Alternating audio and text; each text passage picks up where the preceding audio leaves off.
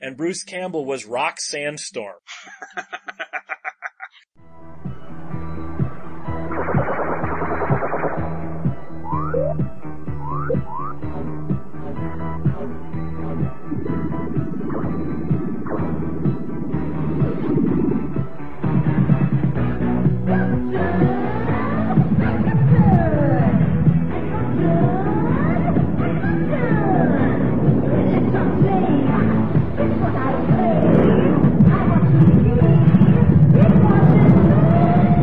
Radio Drone. Welcome to another episode of Radio Radiodrome. I am Josh Hadley. With me, as always, is not Cecil and not Peter because Cecil has a private matter he has to deal with and Peter is still dealing with the technical issues that he had. So I have sitting in for this Glenn Criddle from all the way from the future. The lottery numbers are 2, 5, 14, and 20. You're gonna hold the, the Powerball for ransom, are you? I am. Son of a bitch. I can't give you that much power. Okay, Theresa May. and we have Sarah Hanley because this topic actually applies to some of her experiences. You can call me Peaceful or Cedar. Okay. Well, before that, what you guys need to do is go to adamandeve.com. Use the promo code DROME, D-R-O-M-E. You will get 50% off of a single item, three free DVDs, a free sex swing, and free US shipping. Sorry, Glenn. Just use the promo code DROME at adamandeve.com. Tonight what I want to talk about is how a movie becomes a complete and utter clusterfuck. By that I mean there are bad movies made all the time. We know this. It's something totally special when a movie is so bad you can't imagine that this act, that nobody stopped this at some point. I mean, we've all seen these movies. Sarah, I know you've worked on a couple of things that you just really didn't want your name on, didn't you? I don't think that they uh, were capable of remembering everyone who was on some of those things. So yeah, I'm I'm not too worried. I I don't think anyone will watch them. You worked on some vampire film with Kevin Dillon that you said from what you saw was so bad you never even wanted to see the actual released version. Ah. It's yeah, it it was you know from the ground up. You, you knew it wasn't going to be easy, and then it just got worse. Glenn, you work in the theater. Sometimes there's just nothing you can do to stop the train wreck that's coming. No, I mean, this is one of the joys of having something that is a collaborative effort. Uh, although you've got a director at the helm, the director's not always the one in charge, and sometimes they're the one responsible in, in other circumstances for these things coming collapsing down around their ears. But sometimes you get those absolutely doomed projects that you can see from the outset are just going to be painful. And there's nothing worse, I think, than, than a live show for me when that, when that actually happens, when you've got an audience sat there and you're seeing the look of despair and disappointment setting into their faces, possibly permanently. I worked for 10 years in live television. I know exactly how wrong something can go and you're just powerless to stop it. The best you can do at times is try to minimize how bad it is. yes, damage control is a wonderful thing, isn't it? And you'd think out in the movies and stuff, you would have a lot more kind of opportunity to do that, you know, considering the fact that it's uh, something you don't see the final product uh, until much later down the line. But uh, some of these things really do find a way to have that that sort of odor of crap permeate all the way through them. Well, and the reason I find this topical right now is we are less than a week after the directors of the new Han Solo movie have been fired with only three weeks of photography left. And they've been replaced to the point where it's estimated Ron Howard's going to reshoot up to 80% of the movie. And we already saw this happen with Rogue One last year. And you just go, how clusterfuckery does their version have to be for this to be the necessary step, you know? Oh, it's a it's a really dramatic step. It's a everything up until that point. It, you have all hands just trying to keep their part of the wall up. Everyone wants to believe that they can keep the project together. That by you know, supporting each other, that you you can you can make this a, a thing that's not going to embarrass everybody. But damn it, I mean to to just start from almost zero. Uh, I I don't I, I don't know how many of those people just on, on the basis of exhaustion will be able to go through that again. Yeah, that's a real special one. That is, I can't imagine the feelings that must be going through not just the studio, um, studio's head that they've looked at this thing and gone, "Oh my god, this is not working out." To the point that they've literally pulled the ejector seat cord and gone, "Right, okay, we're more or less going to start from scratch." Is one hell of a decision. And I think that's actually one of the things that movies have a real problem with. There is such momentum that, that goes with the, with the production, particularly when it actually goes into physical production. For them to turn around and go, this, this is unsalvageable for whatever reasons and to kind of go, right, okay, just, yeah, scrap all the millions and millions of dollars that we've spent on this. We're going to have to do it again. That's monumental. You, you can't, I can't imagine what they saw in that thing that they, they went to that kind of length. That is pretty rare. But it's happening with another mainstream film as well. Justice League. Zack Snyder shot Justice League, and apparently WB executives hated it. So they had him shoot, reshoot up to 60% of the movie, and it's still supposedly a chaotic mess, so Zack Snyder was fired. I know they're using the excuse he's taking the time off to deal with his daughter's suicide, but let's face it, he was fired. And then Joss Whedon is brought in initially just to handle the reshoots. Now they're saying between 60 and 70% of the movie is going to be reshot by Whedon. So they've essentially shot Justice League three times. Is anyone going to be surprised when this comes out in three months and everyone goes, what the f- was that? I most certainly won't be. Problem is that they've gone on such a, they've gone so far down the road with this. Again, it's that whole kind of thing with momentum of these productions, particularly when you're talking about like extended universes and things like that. They've got so much momentum behind them that it's very difficult to change direction and it's taken them to this point where they've even felt possible, it's possible for them to do that. So for them, th- this doesn't massively surprise me the reasons for firing him, I think I, I, tend to lean towards your opinion. I think this is this was a good reason, if you like, in air quotes, for them to uh, to finally sort of go to him. Right, you've got to take a back seat at this point. I, I can't imagine how this is going to end up. To be honest with you, I think it's going to be um, possibly just a big steaming mess, and it's going to take him a, probably another movie or two at worst, hopefully, to actually get themselves back on track. Although Wonder Woman was a step in the right direction. With the with something like Justice League coming out in only three months, and them spending an estimated fifty million dollars to reshoot between sixty and between sixty and seventy percent of the movie with another director and writer, what the hell is this? I mean, what kind of movie are we going to get in November? I think they're going to be scrambling very, very badly to actually get anything together, to be honest with you. Anything that's um, coherent.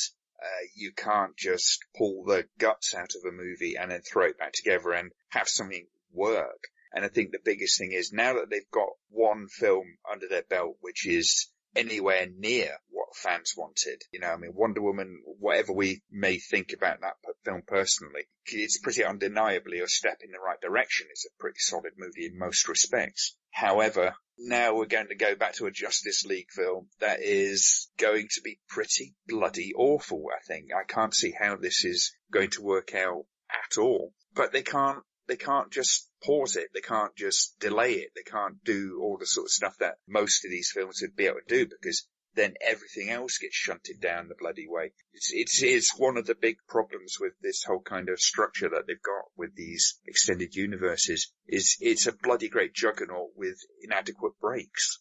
I, they haven't been happy with Snyder since before they shot any of this movie. They they were afraid that uh, they wouldn't have time to switch out the director. That's why they still went with him. And then what happened? It would have been great if they had just, when they realized that they didn't like the direction it was going in, if they had just shut it down and then restarted it before they started to shoot anything, it, it would have, we know now, saved them a lot of time and effort and money. They would probably still have their Batman being Batman from now on. There's, there's lots of, DC is not known, uh, DC and Warner Brothers, they're not known for their good decisions right now. Well, but then you also have, and I think this was Warner Brothers as well, although it might have been Paramount.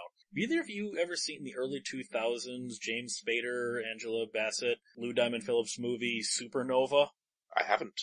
It was di- started by one director, and then he was fired after his cut didn't work. So they hired another director to come in and reshoot 30% of the movie. Then that didn't work. They hired another director to fix the second director's mistake, fixing the first director's mistake. Then that didn't work. Then they actually pulled in Francis freaking Ford Coppola to try and edit this mess into something salvageable.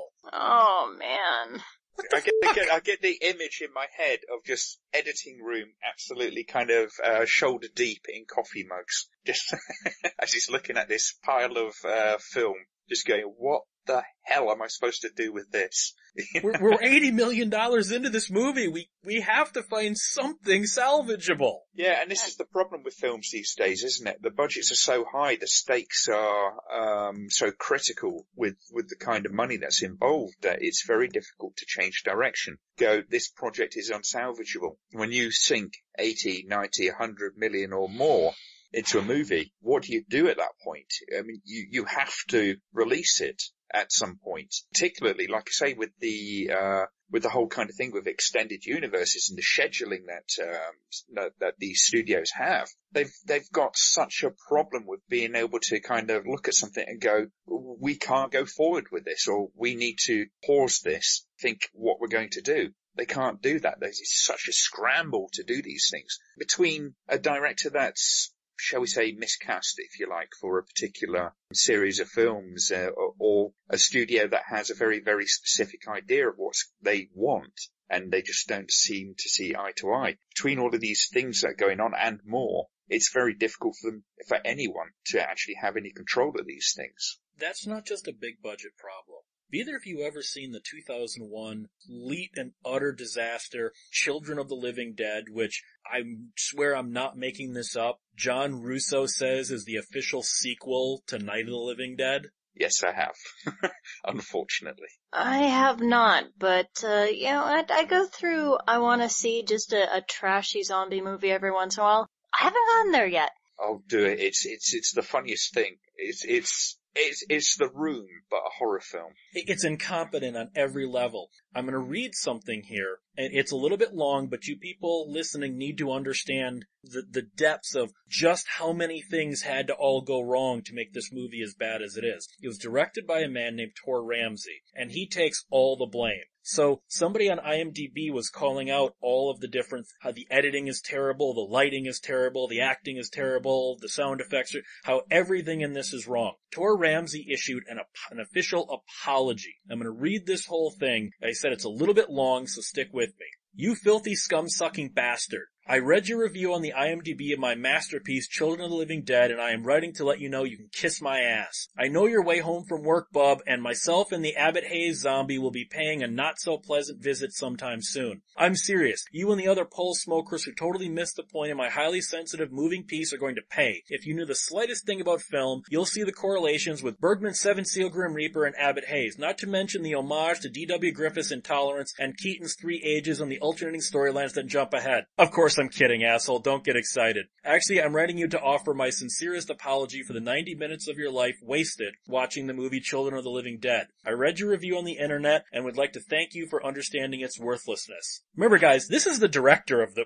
the movie, okay? You see, I did in fact direct Children of the Living Dead, and you know what? It really does suck. So you're a filmmaker. Quick, find another profession that causes less stress, like painting the tops of radio towers. But if you insist, perhaps you'd like to know some of the circumstances behind the amazing Children of the Living Dead. Let me address a few of the specific areas you mentioned. One, we had two lenses, a 25 250 and an 18 millimeter. Later, when I gently requested two more primes, a 50 and a 35, I was blamed for jacking up the budget with unreasonable demands, followed by seven question marks. Two, the choice of shots isn't as poor as the, cho- as the choice the editor who re-edited edited them made in choosing the shots. There's more to work with, he just didn't see it. 3. The robotic delivery of the lines was mainly due to the fact that all the dialogue was looped needlessly. 4.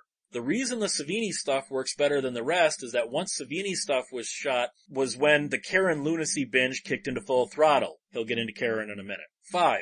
Among the highlights of my brilliant cinematography team was the two most expensive days of production when they loaded five rolls of film backwards and shot it without realizing it, ruining the precious footage. I'm serious. Seriously, what can I tell you about the executive producer of Halloween and Nightmare on Elm Street teamed up with the co-author of the original Night of the Living Dead to do what was described to me as an official sequel to Night of the Living Dead, but on the same level as Return of the Living Dead? Hell, who wouldn't have jumped at that chance? Unfortunately, I was to find that it looks like a duck, sounds like a duck, and walks like a duck. It ain't always a duck. I was to find out later that the only connection this egg had to George Romero's great trilogy was John Russo and the words Living Dead. The executive producer's daughter, Karen Lee Wolf, Karen mentioned earlier, wrote a script so horribly incompetent that nearly a dozen writers and directors had walked off the project due to her obsessiveness over no changes being made to her script. In addition to being an untalented, inexperienced, uninformed, excuse me while I get my other list of adjectives, spoiled, immature, arrogant hack.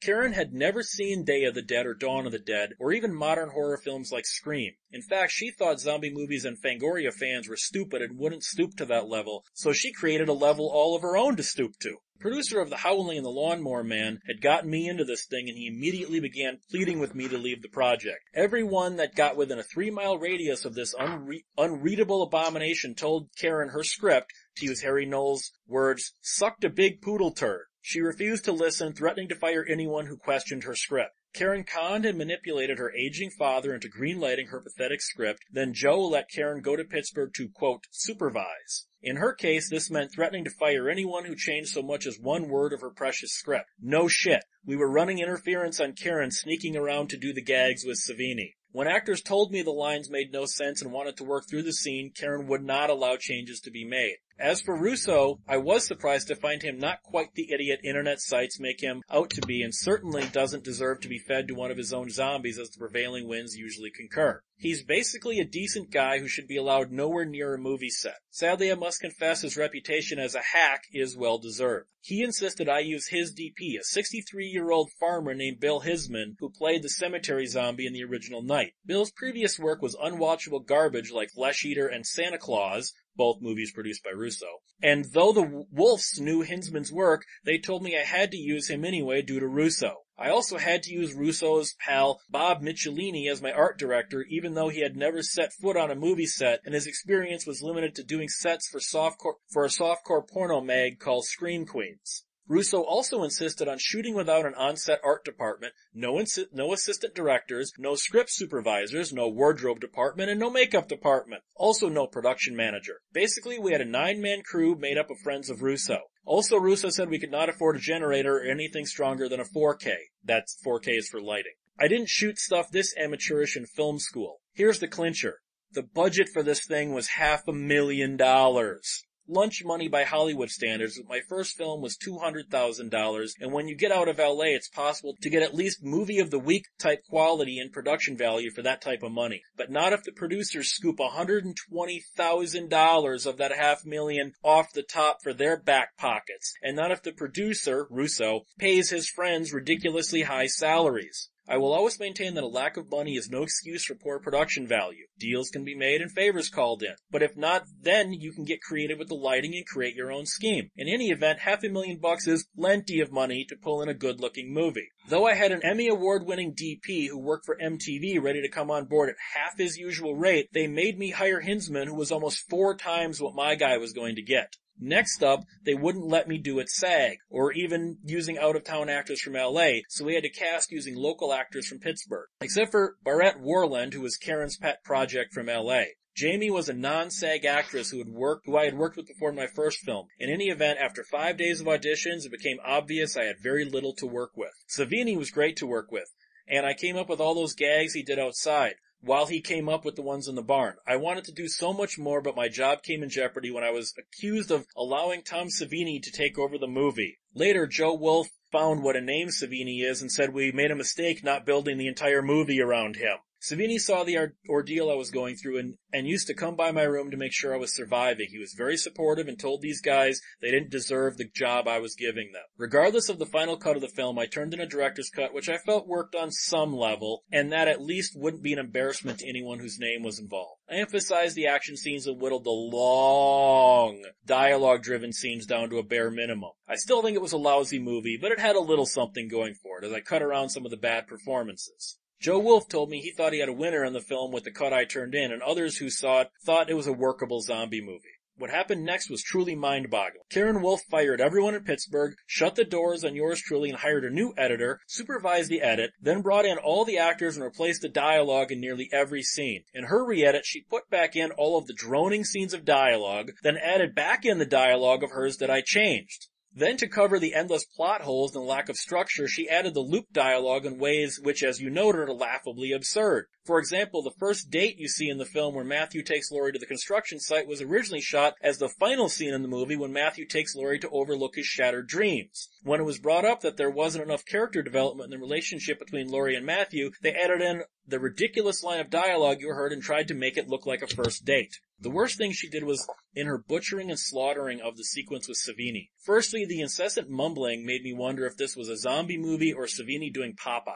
Secondly, the scenes were completely robbed of any suspense or, tex- or, tension due to the unorthodox editing and lack of musical score. Originally, Savini's daughter was cast, and she turned in a terrific performance as a girl being pursued by zombies, who Savini saved by blowing up the car. She was also in the scene right after that with Savini saving her from the two oncoming zombies. Why she was cut is probably due to the fact that Karen simply didn't like her. As for the choices in editing, I wasn't present so I have no idea what was going through this guy's head. Louis Shoburn did the re-edit. I was never once contacted by he or Karen. Cover the many numerous plot holes that were in Karen's script, the two of these guys got together and put together scenes that were outtakes, drawn from the context of other scenes with looped dialogue dropped over. What is going through these people's heads is beyond me. But ain't show business grand? My feeling is that there is a movie in there somewhere in the dailies that wasn't the travesty you unfortunately witnessed. Sorry you had to sit through it, and as much as I hate to say it, it is my fault for allowing this to go on. I am apologizing because as director of the film, it is ultimately my responsibility to deliver,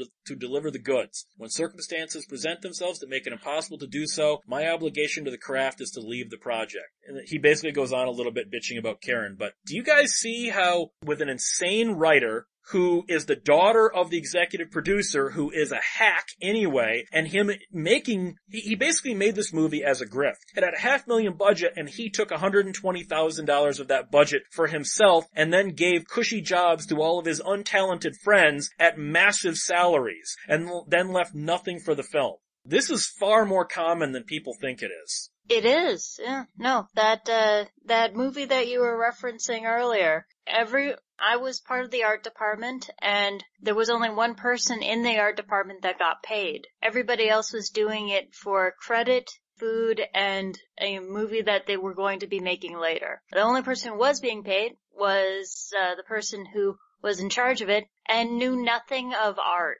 He was the reason that the production got yelled at. We repainted a room that turned out to be historically significant. Oops. So that's fun.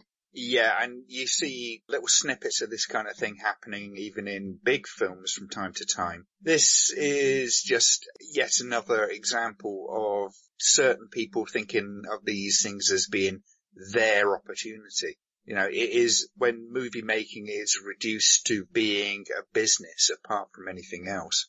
I mean, there's egos involved with it as well. What with Karen Wolf's involvement with the script and being so utterly unable to let go of any single word of that bloody script. Except if you've seen the movie, her dialogue is horrendous and she's treating it like she's Paddy freaking Chayefsky. Yeah, absolutely. And this is uh, part of the problem when, when the kind of doing something like a script, it might look fine on paper, but when it comes to realizing it, it's, it's not going to work. And when I say it looks fine on paper, it looks fine on paper to her. I, I get this sometimes even with my own writing. When I write a script for, uh, for a video review, for, for instance, it sounds it looks fine on, on the piece of paper. In fact, look, it looks fine on screen. But the second you try to say it, it just doesn't work. And then you've got to go through that kind of painful process of going, as much as I like what I was trying to communicate, it isn't going to work and you have to rewrite the damn thing, you know?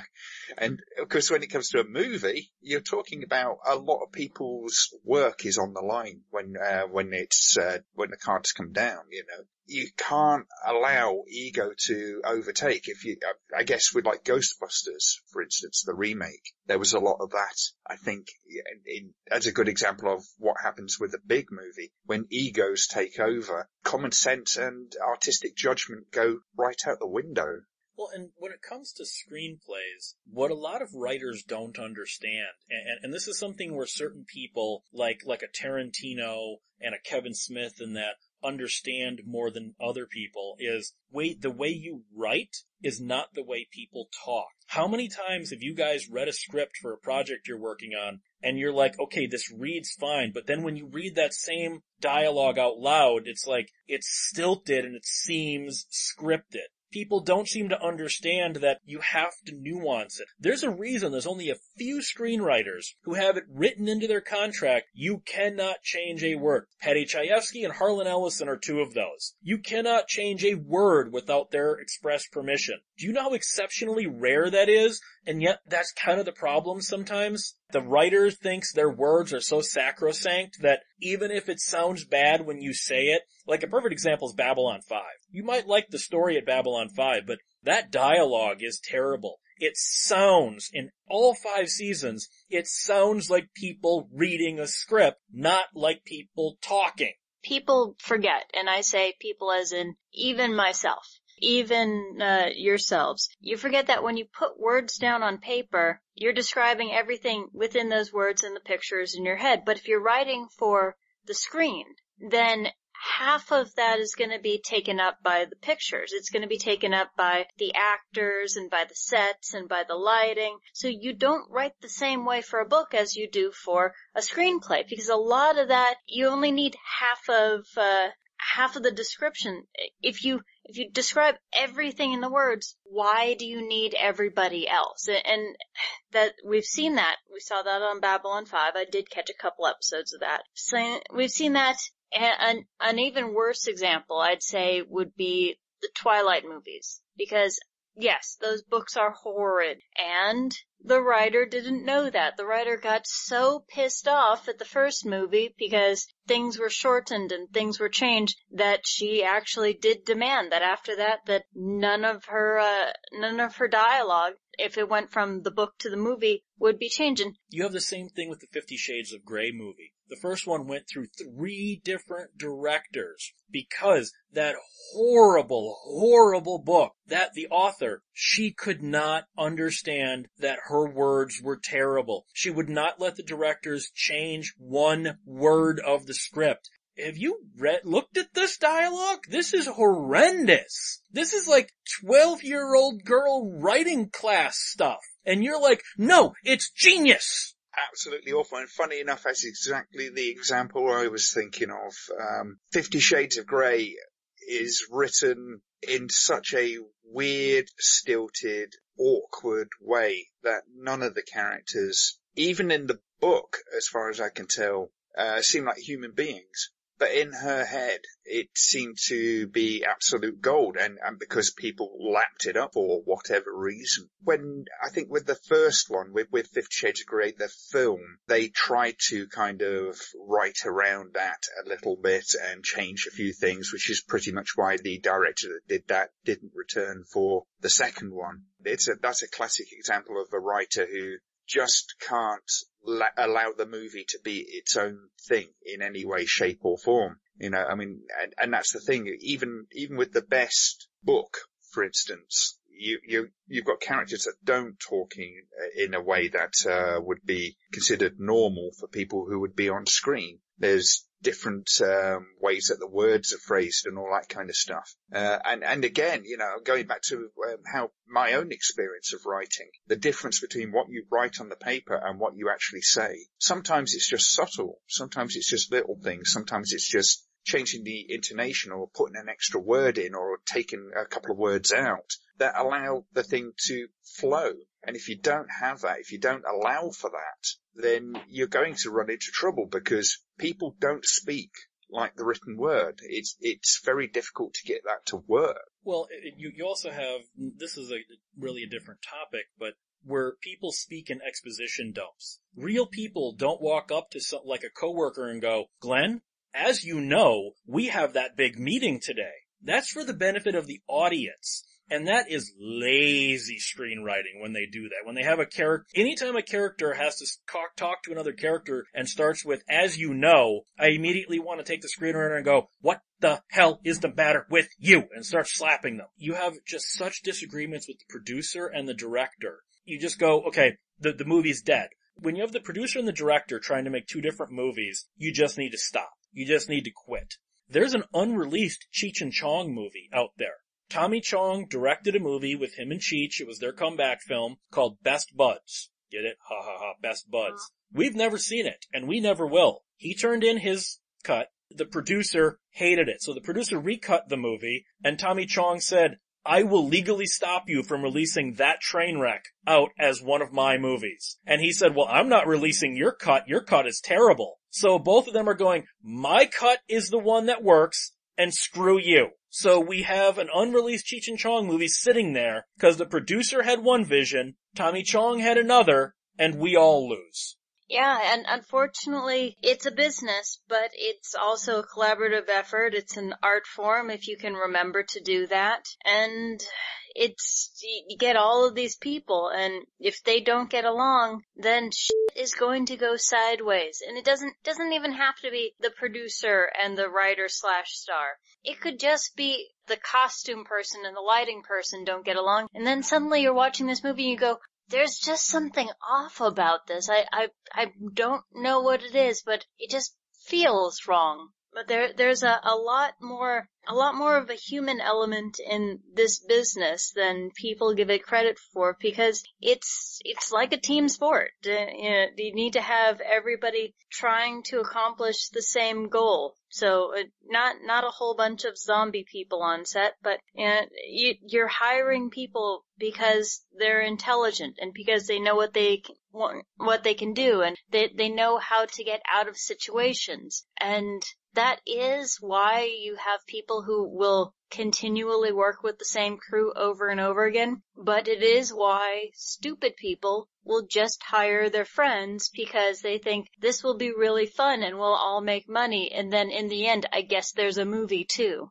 Uh, it's a very common kind of thing where you get a producer and a director who go at loggerheads. And I, I actually have a sort of personal experience of this in the theatre where I was working on a show, Guys and Dolls. And this wasn't a small production. This wasn't a rinky-dink little amateur operatics kind of thing. This was quite a big deal. A lot of money got sunk into it problem was the director, um, but when we got halfway through the production process, pre-production process, the director wanted to go in, in, in the direction that he apparently originally had stated. He wanted to make it quite a dark piece, not quite as fluffy and as um, happy as some productions could be. Unfortunately, the producers didn't feel that way, so there was massive amount of tensions and it was only the fact that he was um, a West End director that um, he had the balls to say, no, this is what I'm doing. And this is the thing, a director, generally speaking, well, at least traditionally, what they would do is they would they would bring their vision of that project.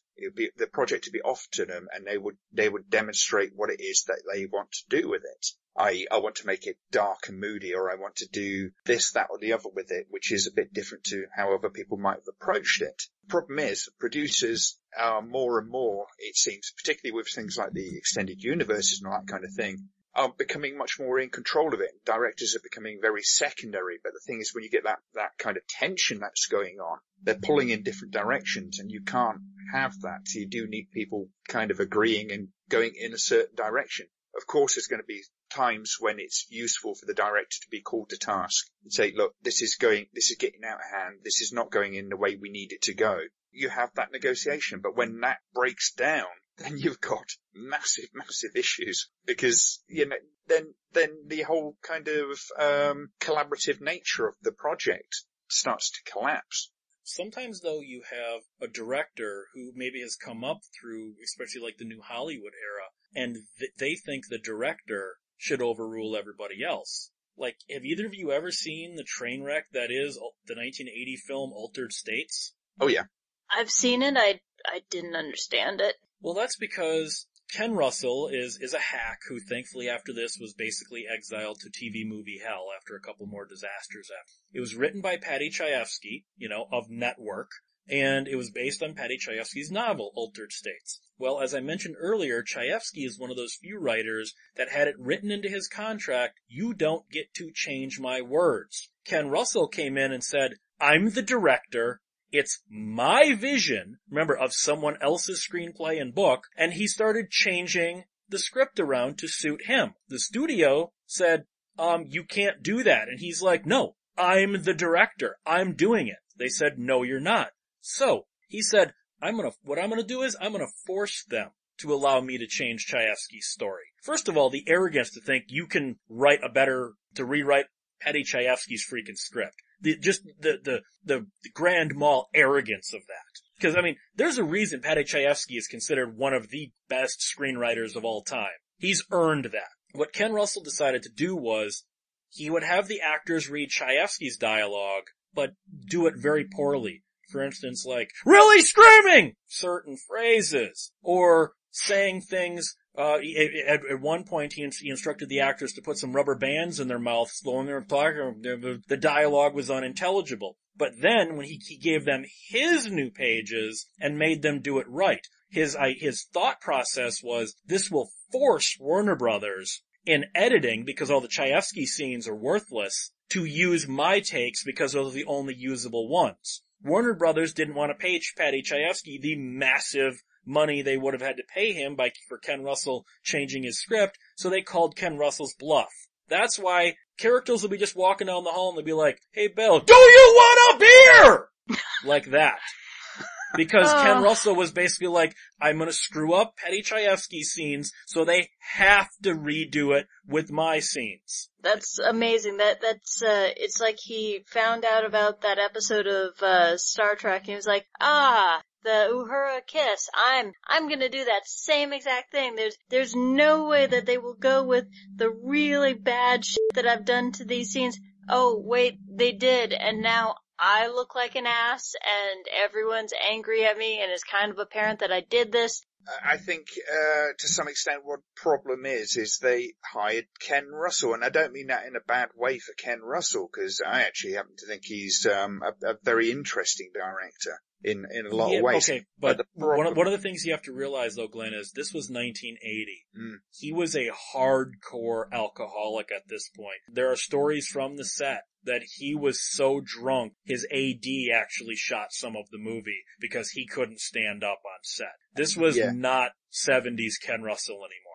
Maybe, maybe not, but I mean, big part of the problem is you get someone like Ken Russell and you've got someone with a very specific and very strong point of view of how a film is being made. And without really knowing what the negotiation process for him, um, actually accepting the project would, was, then it's very difficult to work out whether or not that was they got him on board because of his name and then said, no, no, you're going to do it our way, or if he, he basically tried to change it in the later part of it. You know, I mean, they, they, I'm not certain. One not... of the stories, well, one of the stories from the set, Joe Eszterhas talks about it in his book. One of the stories is Russell actually told them, I'm the director. The writer doesn't tell me what to do. It seems like he had that ego that the director is the king on the set. The writer doesn't tell me what to do. Well, when your writer is Paddy Chayefsky, yes, he does. Well, yeah, yes and no. Because you've got two very big names at that point it, it basically involved in the project. And unfortunately, I think, fortunately or unfortunately, however it goes, the director is the one that is ultimately responsible for the project, at least should be, in my opinion. I mean, they are the one that is supposed to be kind of pulling together the vision of whatever it is they're trying to be making. You know, when, when you say that the writer should take over, at that point, generally speaking, the writer is at least in my opinion, secondary to the director and they are there to kind of make alterations and stuff as, as needed.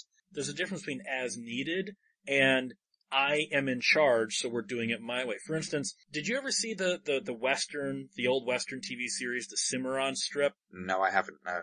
Well, you know, it's an old 70s West, might even be late 60s. Harlan Ellison wrote an episode of that called Knife in the Darkness. And the way Ellison wrote it was basically he said, what if Jack the Ripper didn't stop ripping? He just came over to the, you know, to the West now and was doing it in Old West times. He, he shot like the opening pre-credits teaser. He wrote it in such a way that things were shot in misdirection. They were shot in like an, the reflection in an owl's eye in a puddle and whatnot. The director literally said, this is crap threw it out and shot it Jason Voorhees style with the woman even, you know, tripping and then the guy coming and appearing in front of her. And he shot it so pedestrian and mundane. Ellison was like, you know what? I don't even want my name on this. This director doesn't know his ass from his hole, a hole in the ground, and he threw out all the great stuff I gave him because, and this director had been shooting westerns since the 50s, the director had told him the writer doesn't, he's talking about the, what uh, is called directing on paper. You know, when the writer puts, you know, lower angle and they, they put what the camera angles to, should be. He said, Mhm. the writer is not the director. I am. So he basically shot it as mundane as possible to make the point, I'm in charge. Yeah, and, and that's that's the thing, though. I mean, as far as I'm concerned, at least how I feel, the relationship between a writer and a director, the the, the writer's power generally comes from uh, what they submit in the first place, and I think the director does have some duty to look after that vision and to not be untrue to that vision. I think, they, but that's the sort of thing that is decided at the point that the director goes, "I'm on board with this project." uh, rather than throughout the rest of the thing. So when a director get, uh, accepts a script or a screenplay, goes, right, okay, I'm going to make this movie, then subsequently goes, but I'm going to completely rewrite it without the writer's involvement or agreement, then I think there's an issue there. Because that's almost like a breach of contract to some degree. Well, but then you also have things like Sylvester Stallone. He literally does not do any movie because he thinks he's a screenwriter. He rewrites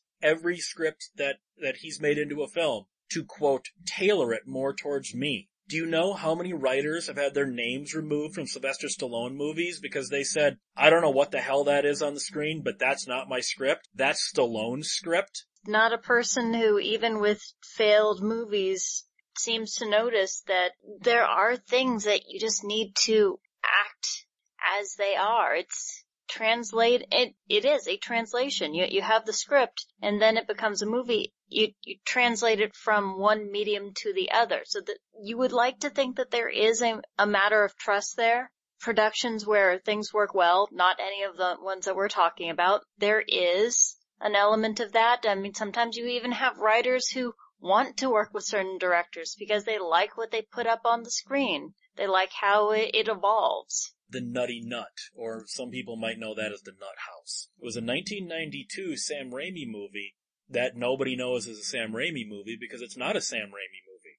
Directed by Scott Spiegel, written by Sam Raimi, Ivan Raimi, and Bruce freaking Campbell. They all took their names off the film because they were all fired three weeks into production and Adam Rifkin, not a bad writer and director, was brought in to quote, save the film, according to producer Brad Wyman. The film is an unwatchable mess. And you have to go, why did you think this was better? I mean, you have to wonder to a degree, especially knowing Sam Raimi and Bruce Campbell. You go, could their version have really have been worse? I doubt it. And by the way, it's really funny, since they took their names off of it, Ivan Raimi was Alan Smithee Sr., Sam Raimi was Alan Smithee Jr., Scott Spiegel was Peter Perkinson, and Bruce Campbell was Rock Sandstorm. Th- those were the pseudonyms they used on the final film. You know, even producer Brad Wyman, in retrospect, went, yeah, I made a mistake. I don't know what the hell I was thinking. But then, if you've ever seen The Nutty Nut, that's one of those movies that if you didn't know there was all these production problems, you'd go, how did nobody at some point go, this is terrible. We need to stop and rethink this whole thing. And then you find out, holy god, this is the rethunk version. But that kind of goes back to what I was saying earlier, is that momentum in, in something like filmmaking because it's such a scramble. And I think by the time people kind of realize that it's looking a little bit irredeemably crap, that there's a, there's a period of time where they're thinking, how can we save this? How can we save this? How can we save this? Until they actually sort of, it, it's often too late. And at that point it's, um, how can we salvage this? Well, I mean, you also have stuff like Josh Trank's Fan Four Stick. You look at that movie, and even before all of the reshoots were done, we were hearing all these stories about the chaos and how Trank would not talk to his crew, how he was isolating himself, and you just said to yourself, there's no way this is gonna be a good movie. There, there just isn't. I, even if half of the stories were not true, far too much of a person who is not ready for that position. Uh, you, you throw, it, it wasn't his first time directing, but it was his first time directing a large movie with such a large budget away from anyone he knew and he could not freaking handle it. And that, that, that mm-hmm. is when you I mean before that, but that is theoretically the, the job of the people who put the movie together. They're, they're supposed to know who all the players are. They're supposed to know their weaknesses and their strengths, and that's why you're hiring them. And if you need someone as a mentor figure on a movie, that's not a sign of weakness. Sometimes you can get amazing things. You, you can have this person who knows a, a lot of techniques and then you also have this person who just came off of their hot shit, uh, little movie. We do have amazing movies that come out of things like that. I think it's a very typical kind of thing with modern Hollywood in particular. They tend to like to take inexperienced directors. And when I say inexperienced, I don't mean completely green, but directors who they green from big studio films. Yeah, these guys that are, I, I, I kind of get the feeling the studios look at them and go, these are guys that we can control. These guys that will be so in awe of the fact that they're working for us that they will take uh, every word that we say as gospel. Suddenly you've got these people who are kind of in this, this situation where all the freedoms and the creative decisions that they could possibly have made uh, are, are, taken away from them. I kind of get the feeling this is part of the reason that um, Trank basically went into meltdown. He was suddenly in charge of this behemoth, and not only is that tensely intimidating, I would imagine, he's got these controlling forces who are basically saying, you're not going to do that, you're going to do this, or that, or the other. Uh, I can imagine that would be pretty soul crushing. I, I kind of get the feeling that's sort of where most of the trouble begun. But this is again, you know, this is a problem with producers and directors not working together, but working at odds with each other because they all want what they want. And I don't think Trank was in a position either mentally, emotionally or professionally to be able to stand up to those people. And I think that's the reason why it tanked so badly. Sometimes you have a director who just does not know what they're doing. I don't mean on a technical level. I mean like on a professional level. Like Michael Sarne on Myra Breckinridge. Michael Sarne would have the cast there waiting to shoot and he, he literally at one point spent 16 hours shooting a cake sitting on a table because the lighting just wasn't right. That ended up on screen for three seconds in the movie. But he spent an entire shooting day and overtime making sure the lighting on a cake looked right, all while the crew, neatly in makeup and sitting there, was just waiting all day being paid because he needed this cake to look perfect. And that's when you should have gone, this, that's when the studio should have stepped in and went, we're not sure Sarne is the right person anymore for this job. It even goes to something like uh, Ridley Scott, if you've looked at the behind the scenes of Blade Runner. I mean, he was actually fired at one point from Blade Runner, but he still kept coming to work. But he was officially fired because th- there was one, cause you know how Blade Runner is very backlit and it's got lots of shadows? He did 80 takes of a dialogue scene because the shadows were not falling on their faces just the way he wanted. I get it, you want to make a great film, but there's also the concept of moderation, dude. 80 takes of a dialogue scene because the shadows of the fan aren't lining up right? Yeah, there, there are times that the production company do need to um, step in and intervene, but I think most of those things are, should be less about artistic reasons than they are about practical reasons. And when you've got somebody who's taking forever and a day just to, like you say, shoot a cake. To shoot a freaking cake. Yeah. And then they got every right to sort of walk in and go, look, no, this isn't going to happen anymore. This is it. That shot's done. Move on. Uh, because at the end of the day, the director is uh, an employee of these people. It's their money. It's their money that's going on, uh, going into this project, and to have stuff very frivolously wasted like that is unacceptable. You know, particularly considering the costs of, you know, people's time, equipment hire and how long you got any particular place that you can shoot in. All that stuff is, it's extra- extraordinarily expensive. So yeah, I think in that sort of situation, the production company has every right to sort of walk in and go, no, you've got your shot, move on. And the director has to be able to work within the means of what's available whether that's Stanley Kubrick or whether it's um, Josh Trank. You know, I mean, that you can't walk in as a director and go, "I want the world and I want it now." In fact, I think most of the best production film productions have been ones that have had to face up to difficult situations and things that can't be realized and had to evolve and change to work within those boundaries. The worst films that I've seen, generally speaking, are the ones where they went, here's a billion dollars, have at it. Let's end tonight talking about one of the one of the worst things you can do, especially in big budget filmmaking, and that would be girl busters. Girl busters seem to have gotten worse the more negative feedback they were getting in the press. That just made the director and the studio go, oh yeah? You don't like these girls doing this stuff? Now we're gonna do it three times as much. Oh yeah? You don't like this aspect of the movie? We're gonna do that for five extra minutes now. I mean, if you look into the production of Girl Busters, you go, this whole movie was made as a, oh yeah? Fuck you. Look what, how it turned out. It was a disaster. The thing is, Feig had the studio support because the head of Sony was the one telling him, let's stick it to all these people who don't like the movie already. You're just asking for a disaster, aren't you? Well, they, they made it a self-fulfilling prophecy, unfortunately. You, you have these people are like, well, I know you're not going to like it. If you start a sentence with, I know you're not going to like, you need to rethink that. Sell it to me.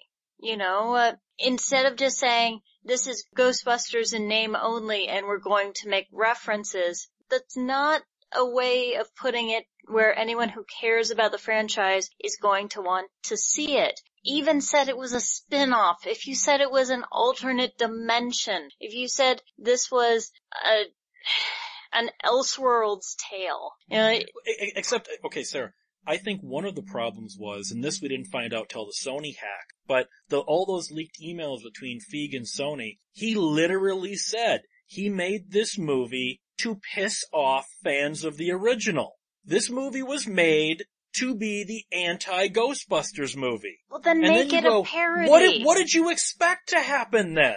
Yeah, if if you're doing it to take to task the the fans of Ghostbusters, then don't say it's a Ghostbusters movie. It's not like this guy hasn't done it before. He did his satirical take on spy movies. He did his satirical take on um blank and blank and and all of them is like and it has a female as a lead. So it's not like we weren't expecting this movie as it was coming out and we were proven right on what we expected. It, I mean, it, it wasn't, it wasn't even bad enough to be, to turn around and be good. So that's disappointing in itself. I was hoping for an absolute dumpster fire train wreck because then it would be something that you could go back and you could watch it again. I, I, I think it's kind of the same thing with like the Bay Formers movies. You have to wonder, at this point, Michael Bay is just making those to piss you off. Those movies are giant middle fingers to his critics, aren't they? Uh, it's either that or he's working through something. I, I think that there's far too many directors who are working through either sexual or psychological things on screen, and I don't want to know that much about you. I think Glenn will agree with me. Every Rob Zombie movie is clearly Rob working something through, isn't it? Uh, yeah, pretty much, yes. Girlbusters, uh, well that was pretty much a vanity project from Amy Pascal from the very opening, um, idea. Well, the first, from the first time it landed anywhere near her desk. That was a big part of the problem. It was clear from the emails that she absolutely did not want a sequel. In fact, she worked very, very hard to kill any idea of, um, of it being a sequel. She literally cut Ivan Reitman out. Yeah, quite, uh, very much so. And uh, the thing is, for Paul Feig, for his part, was took a lot of persuading to even get on that project. And he was kind of like, well, if I'm going to make it, I'm going to make it on my terms. To some degree, I can respect that. In other, in other respects, I kind of go, it's, it's an established film world and perhaps you should respect that. But that whole debacle was just one thing after another of Sony going, we're right, you're wrong, we're right, you're wrong. Sony kept doubling down on the criticisms. Going, you call that a criticism? Well, now we're absolutely doing that in the movie. Yeah, it, it was, Th- th- That was Amy Pascal. She was so defiant about the PR that she almost made this movie to be, to, to be a middle finger. I, I think it became that eventually. The, I think the project was very personal for her. There was a certain amount of uh, gender politics, apart from anything else, which was involved with that film that she did not want to let go of. That was the problem. It's not the kind of film where gender politics really has any kind of um, particular place. Certainly not in the production of it. That was such hubris on her behalf and on Sony's behalf and then eventually on Paul Feig's behalf that they took any kind of um, wariness about that uh, film. You don't trust us, you're a misogynist. They shouldn't have done that in any way, shape or form. They, they should have worked with the fans to some degree and went, well, this is kind of partly yours. I mean, the only reason Ghostbusters exists as a franchise was because the fans really adopted it. You know, that, it's them who loved it, them who were the potential audience for it. And Sony kind of went to their potential audience, their biggest potential audience, and went, you're absolutely wrong about this. You don't know what you're talking about. Of course that's going to rub the fans up the wrong way. Like Sarah says, it's, it's a movie that is just meh. You know, it's, it's not good by any stretch of the imagination and it's not so bad that it comes through the other side as being even entertaining. It's, uh, what, nearly two hours of blandness there are three freaking dance sequences in it. And I, I don't know the actual runtime, but Melissa McCarthy bitching about how many prawns are in her soup. I swear that that scene's a 15 minute long scene because that's what it feels like. Yeah, it's it's a film with an awful lot of padding and an awful lot of bullshit that it didn't need it. The final question would be, when a movie is as bad as say Supernova Nutt House or Girl Busters or anything like that. Why, why don't you think we get more Tor Ramsey style apologies? Do you think it's that whole, I still want to have a job next year? I might have to work for these people again? I just found Tor Ramsey's apology to be honestly refreshing. It, it made me understand why that movie was as bad as it was, you know? I, I think that it was just happened to be the, the perfect combination of these are people that he would never want to work for again. They're people who obviously did not care about the movie, who, uh, hurt both him and his crew. You, you could argue financially, but, but in the business that they're in, definitely, it, it hurt their reputations. I, I would like to, to see it more often when uh, when something like this happens. But, uh, but sometimes it's not as clear cut. Sometimes if you're working on a larger production, you're not quite sure where, where certain stupid ideas come from. Or a person who has the stupid idea, let's say is in charge of, uh, the, the movie wing of Marvel and uh, and you have to wait for them to step down from that position to say anything because yeah you could say it and you could put it up there and and but people might might not believe it. They they might be uh, too much of a of a fan person. I wish that uh, more studios in particular would give um, proper apologies for these kind of things. I wish that um, directors feel able to. I think there's a combination of things that's going on. Apart from anything else, there is the collaborative nature of it, which kind of gives an easy out for people's pride. And it's not easy to go out in public and say, I screwed up. These were the reasons. And then for the people that they, um, that, that may concern for them to go, yeah, maybe we could have handled it better. Maybe we could have done this, that or the other. There's a lot of very public uh, scrambling to try to save face because of the, like I say, because of the collaborative nature of it, it's very difficult sometimes for someone to accept their role in that kind of stuff. What Tor Ramsey did in that apology was interesting. Because I mean, not he only, burned a lot of bridges too. He, he kind of did, yeah. But I mean, he didn't just blame everybody else though. He also blamed himself. You know, so it was it was a case of look, this whole thing just came crashing down. It was just madness, and he doesn't hold himself to uh, be scot free of any kind of blame. That's a big thing to do. That's something I wish more directors could could embrace. Like you know, recently at Alien Covenant's very critical drubbing, Ridley Scott blamed the fans for not getting, and that's and that's when you kind of have to pull back and go, all right, Ridley, we need to have a talk. Yeah. You made a terrible, terrible movie full of insanely dumb decisions, and it's the fans who just don't get your genius? Uh, he should just write books and not have all of these other people have their jobs on the line for him. On that note, this is this show is also a collaborative effort. Where can we find Sarah Hanley? You can find me generally in the Southern California area on the Twitters and the Facebooks, and uh, I will be spending a lot of nights drawing, so. And Glenn, since you are technically about six hours in the future from me, where can people find you? Uh, you can find me at cynicalcelluloid.com and at uh, YouTube as LampyMan101. And you can find me at 1201beyond.com. You can contact this show at 1201beyond at gmail.com. Guys, try to be a cut above. Keep one foot in the gutter, one fist in the gold. Have a good night.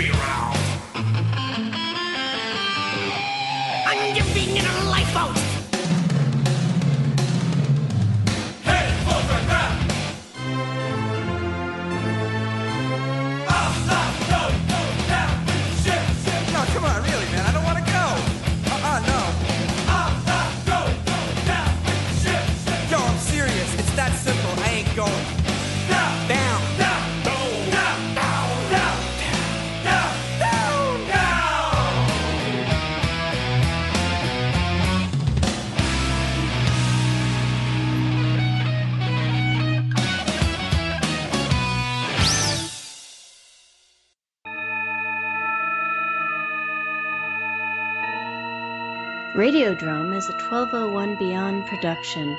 Find it and other great content at 1201beyond.com.